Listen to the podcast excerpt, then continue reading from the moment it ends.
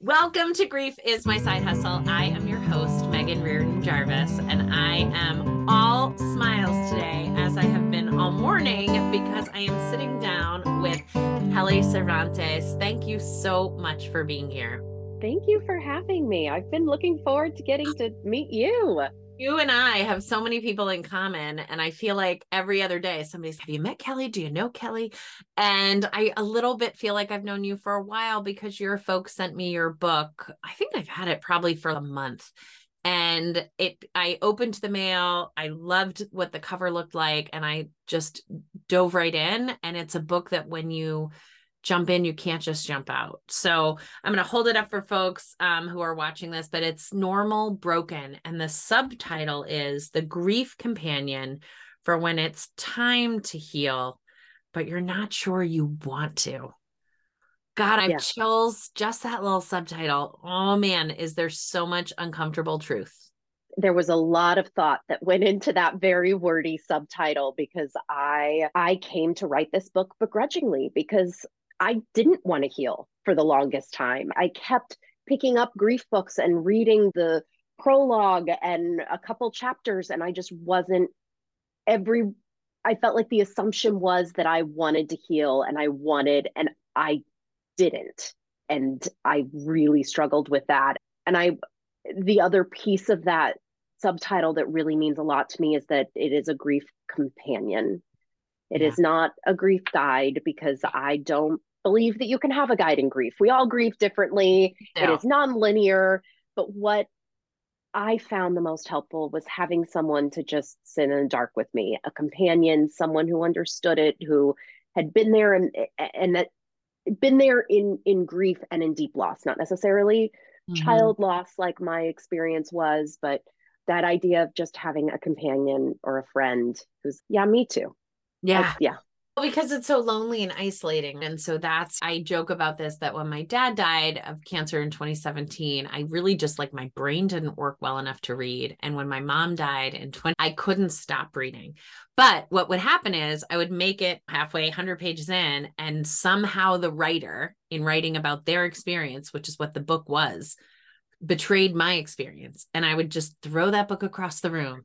Okay, forget it. You're dead to me now. Except that really what I felt like about it was God, every book that I pick up and read, I find a little bit of myself inside there and yeah. a little bit of myself maybe that isn't the simplest and the easiest to talk about in the wide world that wants us to have like our mascara and our lipstick on and go and have like lunch with friends.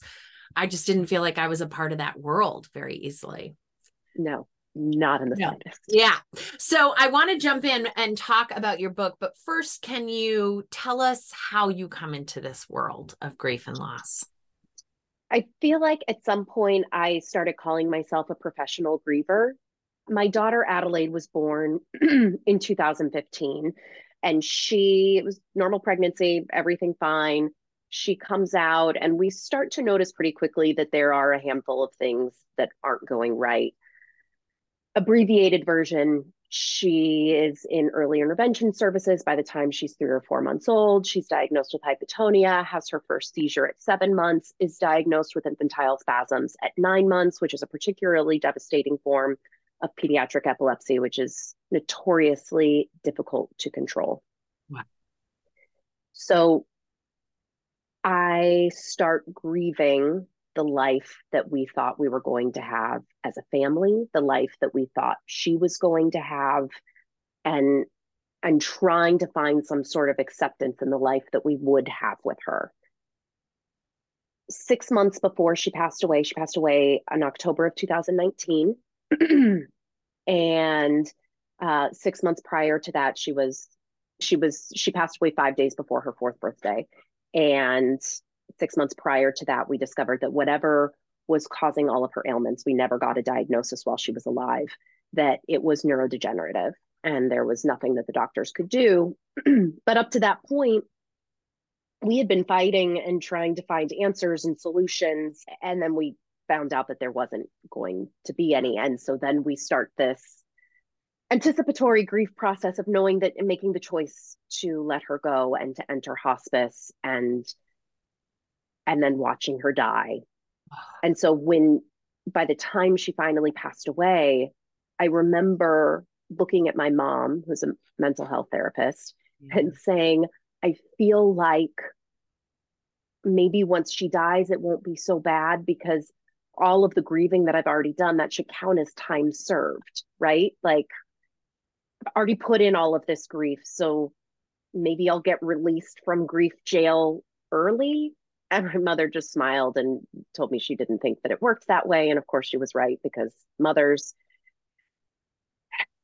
And I don't think I quite realized there is there's the anticipatory grief, there's the grieving the life that you thought you were going to have, and none of that prepared me for what it would be like to grieve. Yeah, I we talk about in the field of grief and loss sort of participating that's the that's my word like when you are participating you understand what's happening. And so all the minutes the kisses on the forehead you understand that these are limited. And so maybe like your brain is taking little sips of this grief but it doesn't really prepare you for what it's going to be like when there's no forehead to kiss right? Of course. Right as opposed right. to people whose experiences are their child was alive and then two seconds later is not alive which maybe is gallons of water instead of sips of water so mm-hmm. they're different but they're different in terms of how your brain and your body are in the experience and one of the things i'm so struck by in your writing your reflection of your experience is a you are really honest about a bunch of things that i feel like people don't necessarily either want to think about or don't know how to talk about. The anticipatory grief is one of those. Like you you talk about that as a wanting that to count wanting that to be something that is going to allow you to let go of your daughter in a simpler way. And then you say that's not at all what happened, right? Like you lead us in and you say that's not at all what happened.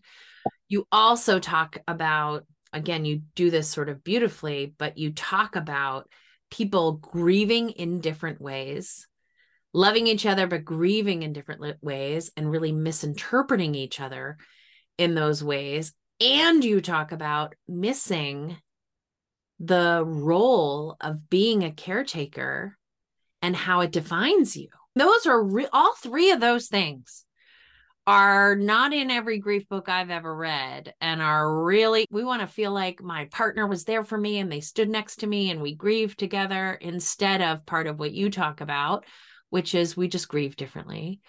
And mm. what we want to hear is it was terrible and then it was over. And part of what you say to us is it was terrible and it was over and I missed you have this big thing about syringes that just about knocked me over. yeah, it is. In the, I resisted for the longest time accepting my role as Adelaide's primary caregiver slash nurse slash therapist. I wanted to share this responsibility. Miguel, my husband, and I have always very much evenly parented. Yeah. And when Adelaide, we understood how sick Adelaide was and how much care she was going to require. And I remember this moment where I was just so frustrated with Miguel because it was all falling on me. And this was something we had done together. Now, mind you, all of this is happening and he is opening as Hamilton in Chicago. He's a little distracted and busy. And I, my life had flipped upside down because I had been our breadwinner prior to this. Yeah. And so I was very resistant to this change. But I came to accept it and I grew to love the role. Yeah. It was, it becomes a love language mm. to show Adelaide how much I loved her and how much I cared for her. And you establish these relationships with the nurses and the doctors and the therapists and the the count the cashier at Au Bon Pain and the hospital and that becomes like another family to you. And then all of a sudden, those people, that tie to those people is cut. And your entire identity as a caregiver to a disabled child and all of this uh, information that is stored in your head, it's all gone. eh, you the information is all there but you have no use for it anymore yeah. and it's just it becomes you you don't realize when someone is grieving prior to you experiencing such a deep loss. You don't understand that they're not just grieving that person. Yeah. they are grieving all of the things and the connections that came with that person. Yeah. It's so much more complicated. You write about that so beautifully. You write about Adelaide's nurse and understanding that when Adelaide dies, this nurse who has been also in the trenches with you all is grieving her and with her own love and care. And then those caretakers aren't a part of your life anymore, which really, again, just I think we talk a lot about caring for someone who is ill and most of the time i think when people are talking about it they're talking about people who, being like maybe the elderly. Mm-hmm. and it sounds like a burden and it is a burden. And then it's over and because when we're talking about the elderly where they've had a long life. With adelaide yeah. none of that is true. No. But that actually pulls into sort of what you were mentioning before about everyone grieving differently because for my husband, when Adelaide passed, he still felt a sense of relief. Yeah. That you might feel if you are caring for someone who is elderly and has had a long life. And it is a lot of work and it is so hard. And then they pass away and they're there can be a sense of relief. And I'm sure most people are going to feel guilty for feeling that relief. Yeah, but it's but it's normal. And when Adelaide died, Miguel felt that relief. He felt that relief for her. He felt that relief for me, for our family, because there was nothing we could do. I have don't know that I've ever experienced that relief. Yeah. Yeah. I still yearn to take care of her. Yeah. This role that I never wanted. Talk about that because again, I think you write really beautifully about this thing that almost feels like it should be illogical, but it also makes perfect sense to me. There's a, it, I think it's early on in the book, you talk about falling asleep to the noise of her oxygen tank. And I, what it makes me think about is like how it's our bodies that know the world, that we understand the world with our five senses. Mm-hmm. that sort of is our compass and our tether in a lot of ways. And there's something about that the white noise where I was like, oh, I so understand this. I get that her body was soothed by this, that in order to get rest, it needed a, a connection to yeah. Adelaide that was that concrete. But for people who are listening who are like, what do you mean you were resistant? What does the subtitle mean when you're not sure you want to heal? We're all supposed to heal. Talk to us about because you do such a nice job of this. I I think that I had an, a different understanding of what was expected of me when it came to healing from grief. I was under the impression that it meant that I got over my loss in some way, that I was moving forward and leaving Adelaide behind. And that was never going to happen. No way, man. Not a chance. Not on my watch. Was, that was impossible. So if this is my understanding of what healing is, I was like, that's insane. I'm never going to do that. What I came to understand, and it, it came, it was actually the night before Joe Biden, President Joe Biden was inaugurated. He had this speech this beautiful speech as a, a, commemoration and memory of all the people that we had lost from COVID. And in that speech, he said, To heal, you must remember. Mm. And I was like, Okay, hold on, wait, what? To heal, you must remember. I was mm. like, That went against everything I thought that healing was. Right. And I started to understand that healing didn't mean moving on it didn't mean leaving Adelaide behind. It meant learning how to move forward with her. That my grief was never going away because that would be like not like stopping loving her. At that point, grief and love are the same.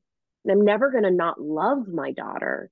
it's learning how to fold that grief in, fold that love in, and still move forward.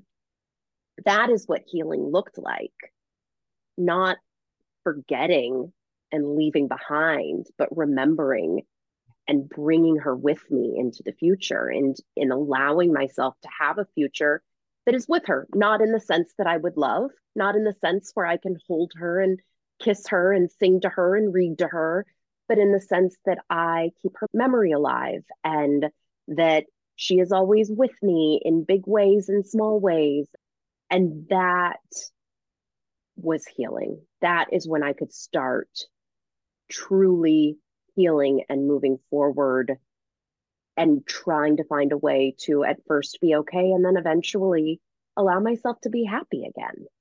I think you're describing something that's so critical and also makes me want to apologize. As someone who's been in the field of grief and loss for so long, it breaks my heart that the understanding that you had is the understanding that so many people have that the world is just waiting for you to forget about your daughter and go back to being normal instead of listen this is how it goes down when you lose a primary attachment your entire life pivots significantly mm-hmm.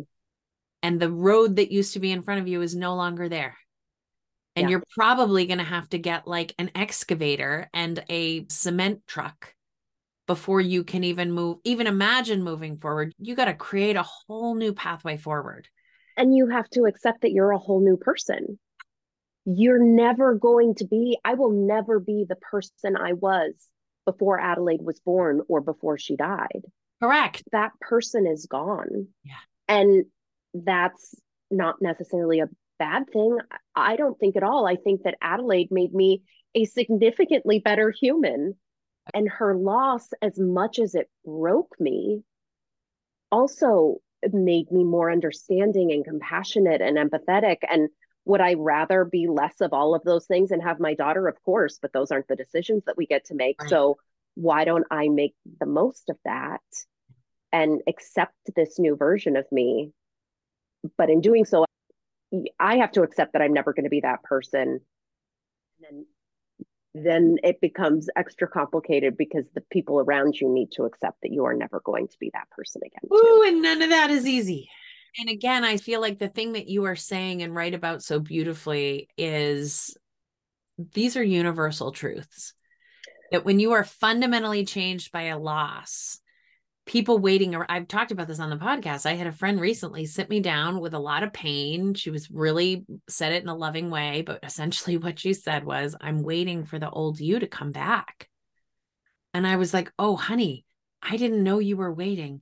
And she's never coming. And yeah. that must be so painful for you. And I understand if that means we need to release this friendship. But I, that's like wishing I was six inches taller. I don't have the capacity to give you that. No, and i am i have come to terms with that but in the early days after my mom lo- died i could feel that people still looked at me like i was that old height mm-hmm. and i couldn't bear it i couldn't be and i could be around strangers but I yeah. couldn't be around people who like knew me as you talk about the roles of mother and wife and caretaker. For me, it was like adjectives, like people who knew me to be like organized and kind and thoughtful and prepared. I was angry. I was totally disorganized. I had no control over my thoughts. And most of the time, I was 20 minutes behind. And I didn't yeah. like being that. But it turns out on this side, four years later, I'm more of that still than I am similar to who I wasn't. And you said something that I just love, which is you'll never be the person you were before you were her mother either. Yeah. That is the thing that fundamentally changes us from the beginning is becoming her mother. So I want to ask about that. You can go in either thread because these are the questions that are in the back of my mind. How did you navigate with people like Miguel or other children or friends who needed you to help and guide them while you were doing your own process. Miguel and I grieved so drastically differently. And, and that came as a surprise because during Adelaide's life, we had grieved very similarly. We had check ins, to see where each of us was emotionally, how we were thinking about her treatments moving forward. All of that we had openly communicated, we had been on the same page, and we it felt like we were on parallel tracks. Mm. She died and everything veered. Yep. It was like we were on two entirely different climates. Yep. yep. And I wasn't prepared for that. Yeah. Yeah. And what I had to come to terms with, and I actually think this is just, it's so important for any stressful relationship situation is that we put so much pressure on our significant others to be the everything for yeah. us. Yeah. To fill all of those gaps, to be everything that we need. And what I had to discover was that what I wanted most was to someone who is going to sit on the bathroom floor with me and hold my hand. Wow. And Miguel couldn't do that. Mm.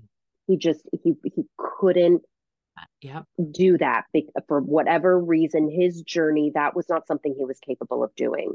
Yeah. So when it came time for Adelaide's 1 year anniversary of her passing, I knew that he wasn't going to be able to do that with me. So I called in a friend from Chicago where who had known Adelaide and was grieving Adelaide as well. And she laid in bed with me while I cried and then helped me to laugh and to figure it all out. And sometimes you have to outsource yeah.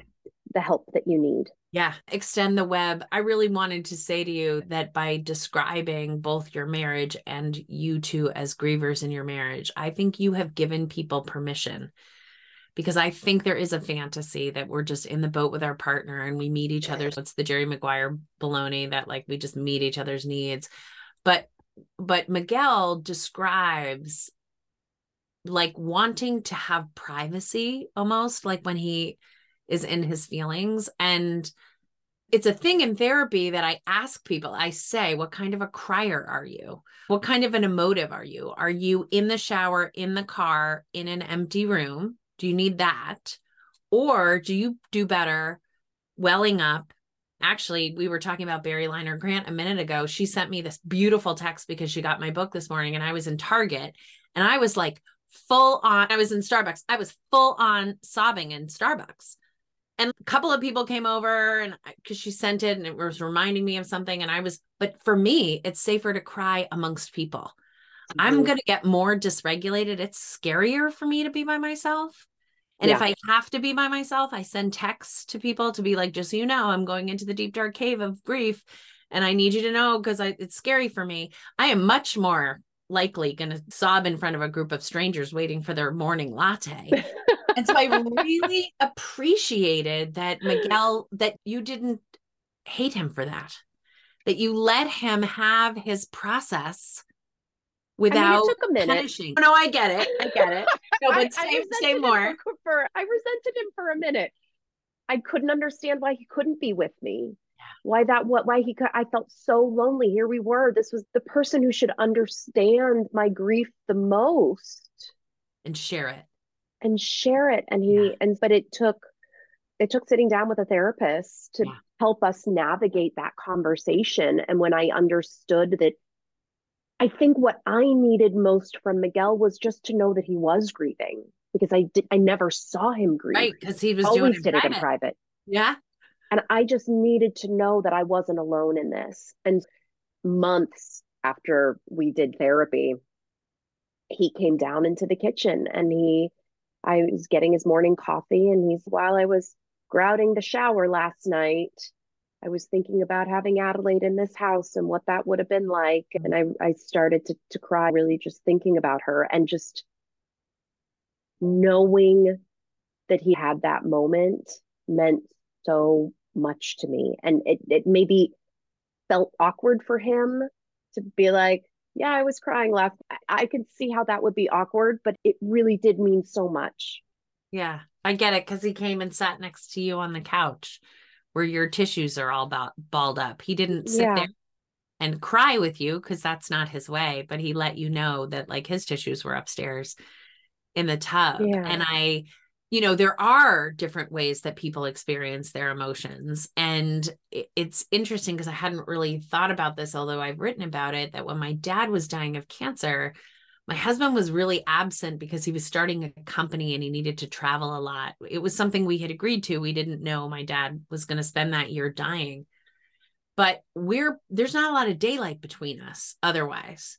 Mm-hmm. And so for this huge thing to be going on in my life, like something something that was so present in so many minutes of every single day and for him to not be present with its presence felt right. like this crazy betrayal and i sat with a therapist and she, she said so the story you're telling yourself is if your husband had behaved differently it would have been less painful for you and i was like oh shit.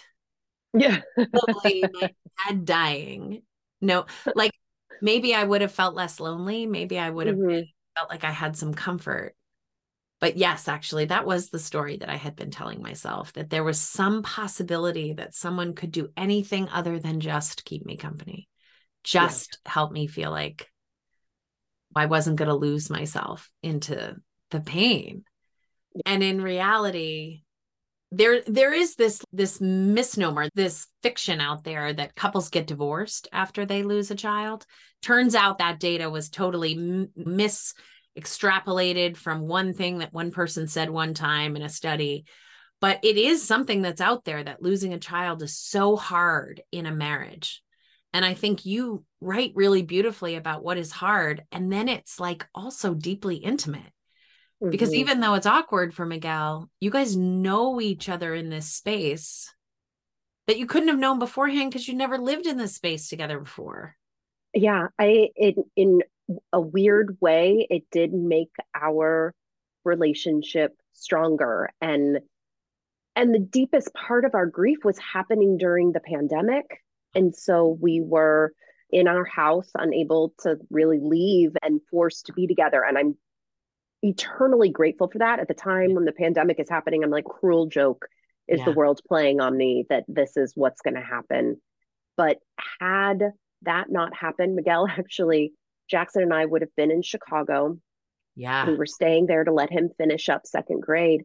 And Miguel had moved back to New York because he was starting as Hamilton on Broadway and so he got 10 shows in and then landed back in Chicago with us to quarantine together. And it was such a gift because it would have been that much more difficult, I think, if we had been separated by a plane ride. Yeah. The other thing, and you talk about it too, but the other thing that just feels like, God, the world is such a painful, screwed up place all the time, mm-hmm. and also unbearably beautiful and electric and amazing. But this thing happens in your husband and your family's career at the most devastating time. The juxtaposition of these two things is just it's like a razor's edge. It is it's bizarre miguel booked hamilton the same week adelaide is diagnosed with epilepsy she dies and the same week they offer him hamilton on broadway it, miguel early on in our journey with Adelaide and Hamilton described it in an interview as holding onto a rocket in one hand and a parachute in the other. Oh, and at the time, I was like, yes, that is exactly what it is. What's interesting as time went on, they started to flip places a little bit where mm-hmm. I got so much of my purpose and my energy from Adelaide and taking care of her. And even after she passed, like trying to create a legacy for her, writing this book, all of these things, that became my rocket. Yeah. And the fact that Miguel had to leave every night to go do Hamilton felt like a parachute, felt like yeah. what was like holding us. And so it was so interesting to see how they flip flopped.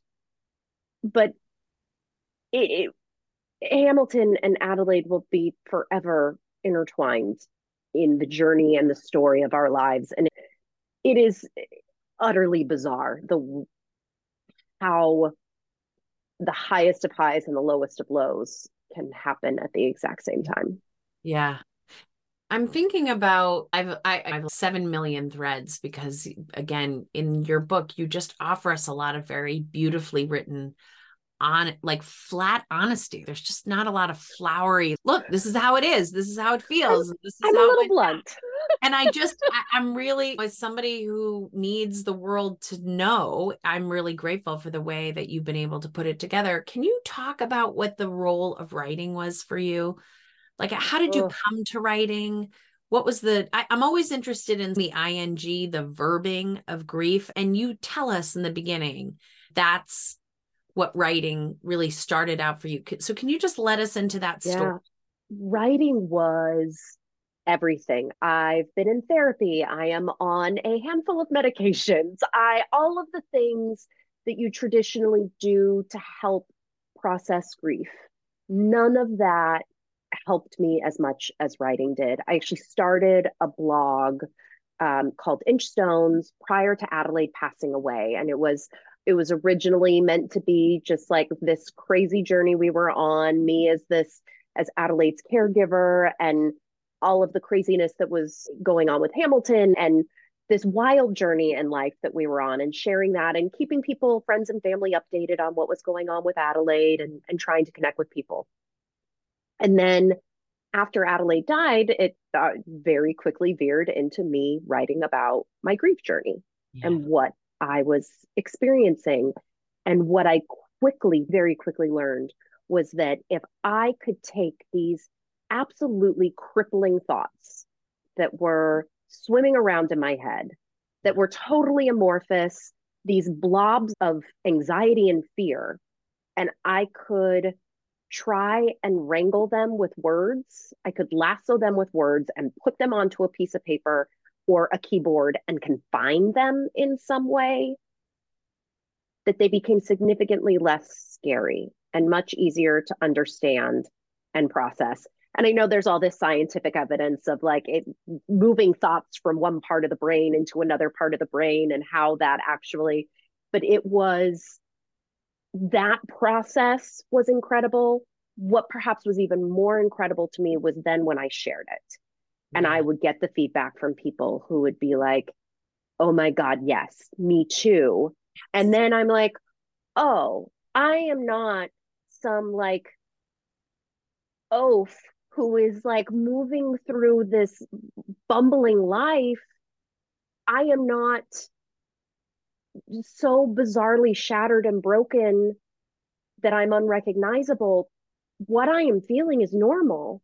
Mm-hmm. Everything that I am going through, I'm I, I came to the realization that people would be, say you're so brave for sharing it and i'm like i don't see it that way so what i discovered is that it, it's not i am not unique in my grief I am just not that special in anything that I am feeling or experiencing.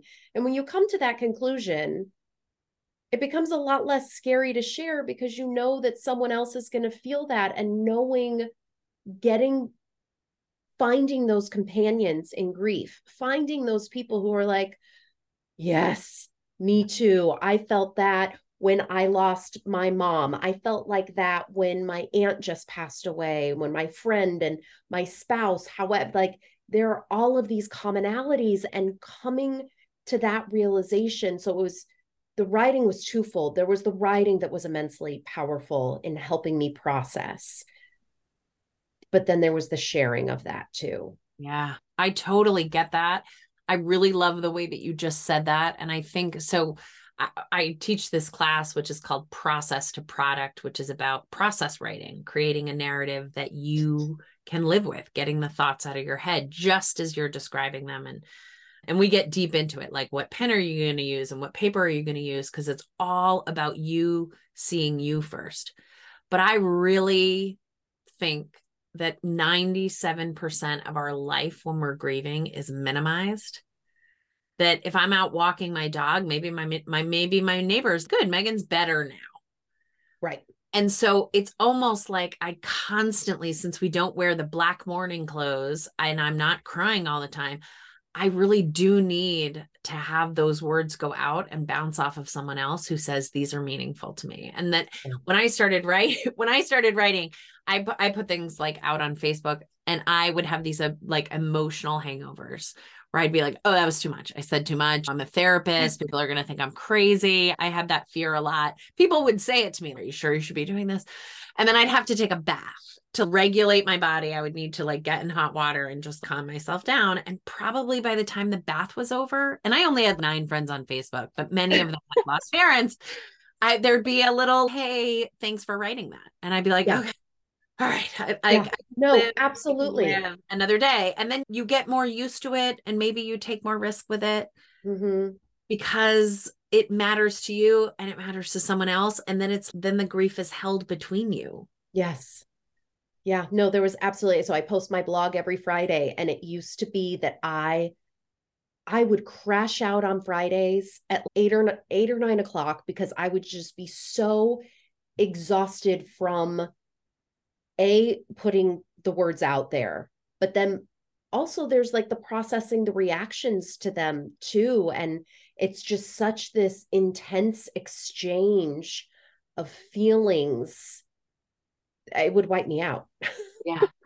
No again i think grief is a full contact sport right? Like it's a it's inside our cells and it's inside our body and that thing that you were talking so beautifully about then you move forward for a while you don't move forward you sit on the ground all injured and hurt and when you're sleeping maybe or when you're resting maybe your cells are regenerating so that they can carry not yeah. only the weight of it but the reality of it right, right. and so, because a lot of what you talk about and we talked a little bit about it off mic is that it's all the adjustment of how do i identify I had somebody on the podcast a while back and they kept saying that when they were an orphan and they were an orphan and their parents and the guest had been young when her parents died and she said to me as a fellow orphan and I was like who is a fellow orphan?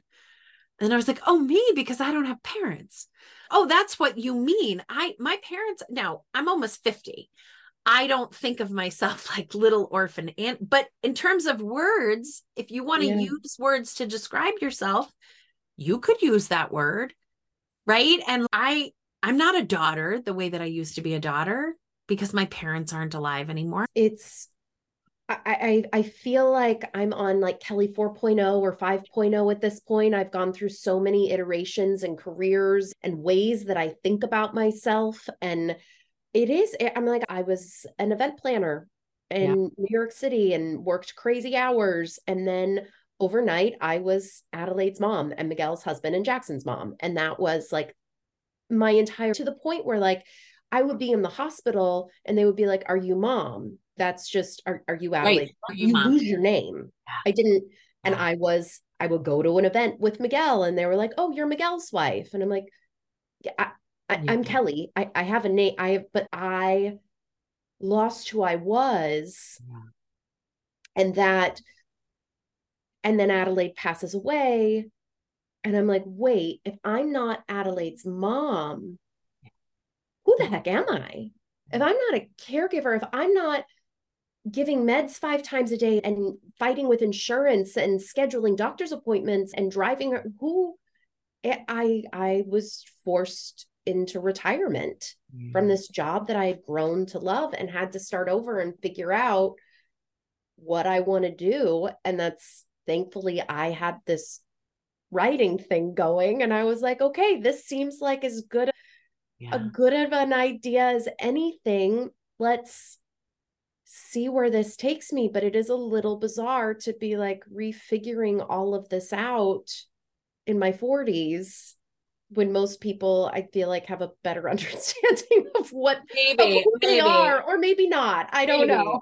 I don't know. I don't know that anybody. I think first of all, I think we're all susceptible to incredible tragedy, and tragedy changes us. You may have people, uh, friends in your 40s, who just haven't had the big hard thing that then makes them step their feet on the planet differently. And I think sometimes people look like they have their shit figured out, and that's yeah. just the way it looks but I do really appreciate the way that you're describing. I think it's Glennon Doyle who who talks about ask a woman who she is and she'll tell you who she loves. She'll define herself by her roles yeah. and who she's committed to and who it um and but I do think that helps us understand how we spend our time and our days. And there's some beautiful writing about your caretaking hours with Adelaide.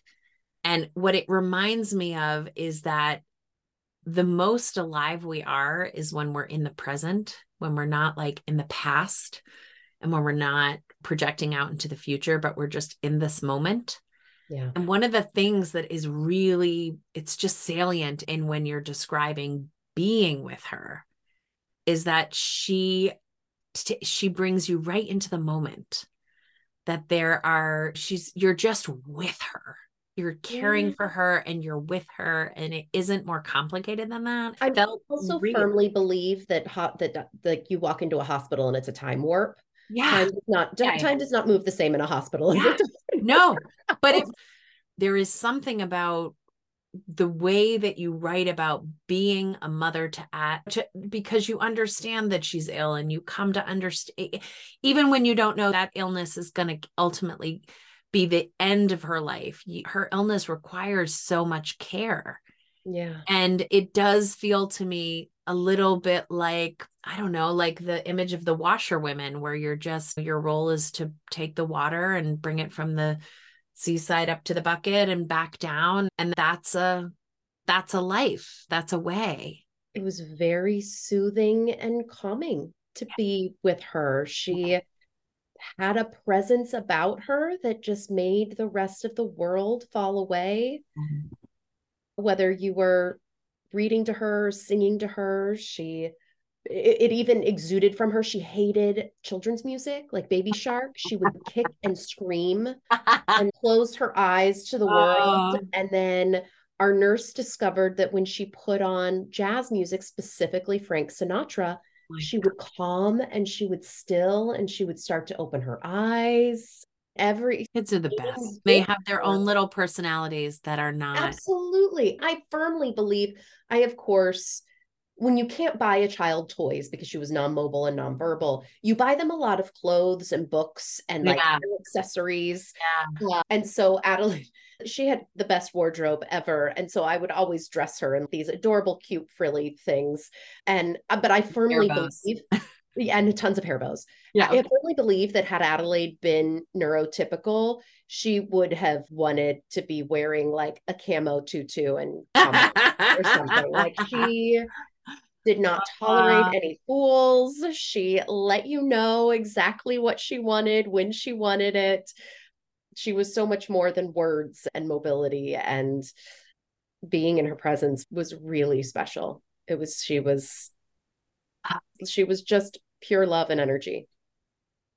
So this is october. This is her birth month and her death month. This is a yeah. big month and your book comes out so soon yeah this is a it's not that you the universe ever gives us any any quiet months. This is not exactly how I wanted it to go, but it's mm. how it you learn when you're publishing a book how little control you have yeah. when it comes yeah. out. And the only thing I told them I was like, it can't be in October. I can't. I cannot do so, this. So they gave you November seventh. They really so they gave yeah. me November seventh, and I was like, great. We're gonna we're gonna keep rolling. And but there's a piece of it that I love and appreciate because I, I don't know, the this week uh, she passed away on October 12th. Her birthday was the 17th. That week and sort of the time around it, I feel like maybe the veil between my world and hers thins a little bit at that time.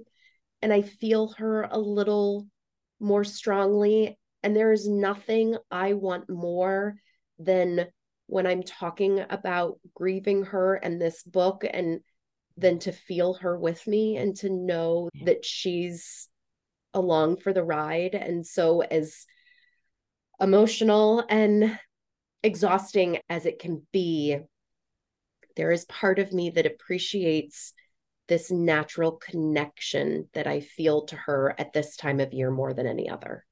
God, I love the way that you say that because, again, like your subtitle, like everyone believes that you want to get over grief, except grievers who understand A, that's never going to happen, and B, that's not really what we want. What we want to do is not be overwhelmed by it. And I think in months, so many grievers I know have like trifecta, like three things that happen over the course of three weekends or three days in a row, or there's just a there's a lot of rapids that happen in the grieving process. And I think there's the belief out there that people want to do that with the least amount of pain possible. Mm. And I don't know that's always what the grievers want. I think the grievers no. sometimes I don't know, like we we want to reach through it and remember the love and the pain all not we don't want to suffer. Nobody wants to suffer, but the pain no. not the same as suffering. Yeah, no, I it's funny. I have a chapter in the book that's when you're facing anniversaries or other meaningful dates and it's the shortest chapter in the book and i actually just wanted it to be like they really suck I, am sorry you just have to survive them and my editor was like, I you actually have to write more there. Give us a little more. You um, it is they are they do suck, but there's something about letting them suck. And allowing yourself the day because as time goes on there are all of these expectations there are all of these responsibilities life is moving forward whether we want it to or not and we get dragged along and sometimes i've noticed as the years pass between adelaide's life and now that eh, sometimes i feel like i have to put my grief on the back burner so that i can focus on something else and on these days on her death day and on her birthday I allow myself the space to just be with her and grieve and miss her. I block my calendar out. On her death day, we have a tradition where we go to a sunflower farm and we pick sunflowers. Sunflowers have absolutely nothing to do with Adelaide. They don't remind me of Adelaide. They it's just an activity to get us mm-hmm. outside and to eat up the day. But it's just a day where we get to miss her and I appreciate that day so much because whether nature of time having passed, but I feel like I, I push a lot of grief down. Yeah. Just to survive. Yeah. Yeah. Because it's expected of me and because I have to, because I have other children that I'm caring for. Yeah but you described that really beautifully because I often ask people about what's their grief practice. Like, how do you tend to your grief? And some for some people that really stops them in their tracks. That's I don't intend it that way, but there's oh, I just cry when I need to cry. And I think there are things like I know that I'm gonna get to really be in my feelings on this day. Mm-hmm. I know that on the holiday or this day or that day that I those feelings are coming for me anyway. Yeah. And so probably I'm going to feel the ones of that day and maybe a whole bunch that I didn't because I got to live my life and yeah. living my life with heavy, unbearable grief in every moment is impossible. Yeah. But we don't want to dismiss it completely. And so it's a neat way of thinking like, oh, that's what an anniversary is for. That's what it could be used for. Yeah. Is to really let yourself marinate in what what is true to your process, which is yeah. you carry this with you all the time. It's such a beautiful book. It's such an honor to talk to people about the true experiences of their lives. And I do every time I pick up someone's book, I feel like, God, you're helping us change the whole culture of grief and loss and what, you know, what we don't do right even though we could do it right like what we don't do well even though we could do it well. And you and i were talking off mic about we have this little culture of folks who all know each other that tell these stories and care about telling these stories. And the idea that grief does change us in our identity i love the message that your book gives us which is just like a, a message of truth and hope. And also that it may be giving you the opportunity to do more writing and more speaking about this topic that you do with tears in your eyes and a smile on your face, which yep. is great, which is what we all need. We all need the the dichotomy yes. of the pieces, right? Yes, 100%. Yeah, I'm just I'm beyond grateful to to enter in officially into this grief community in this capacity and to hopefully let normal broken be the companion that that other people out there need So, for listeners, if you want a copy of Kelly's book and you can't find one or afford one, reach out to my team. We will send you one. Kelly, if people want to know more about you or your work or get you to come to speak to their group or host a book party with your book, new book, how do we do how do we do that? What's the best yes, So you can reach me at kellycervantes.com. Just Great.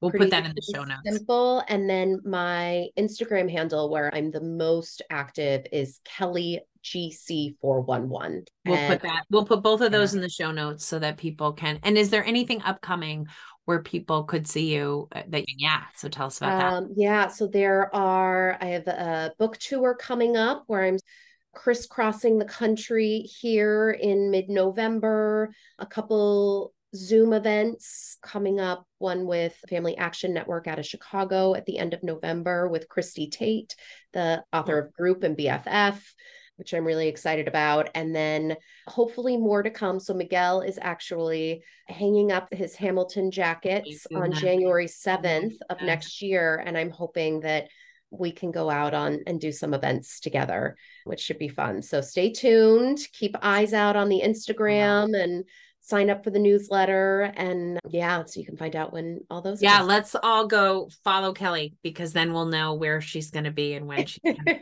Good luck with the book. Good luck with thank everything. You. thank you so much. Thank you for being here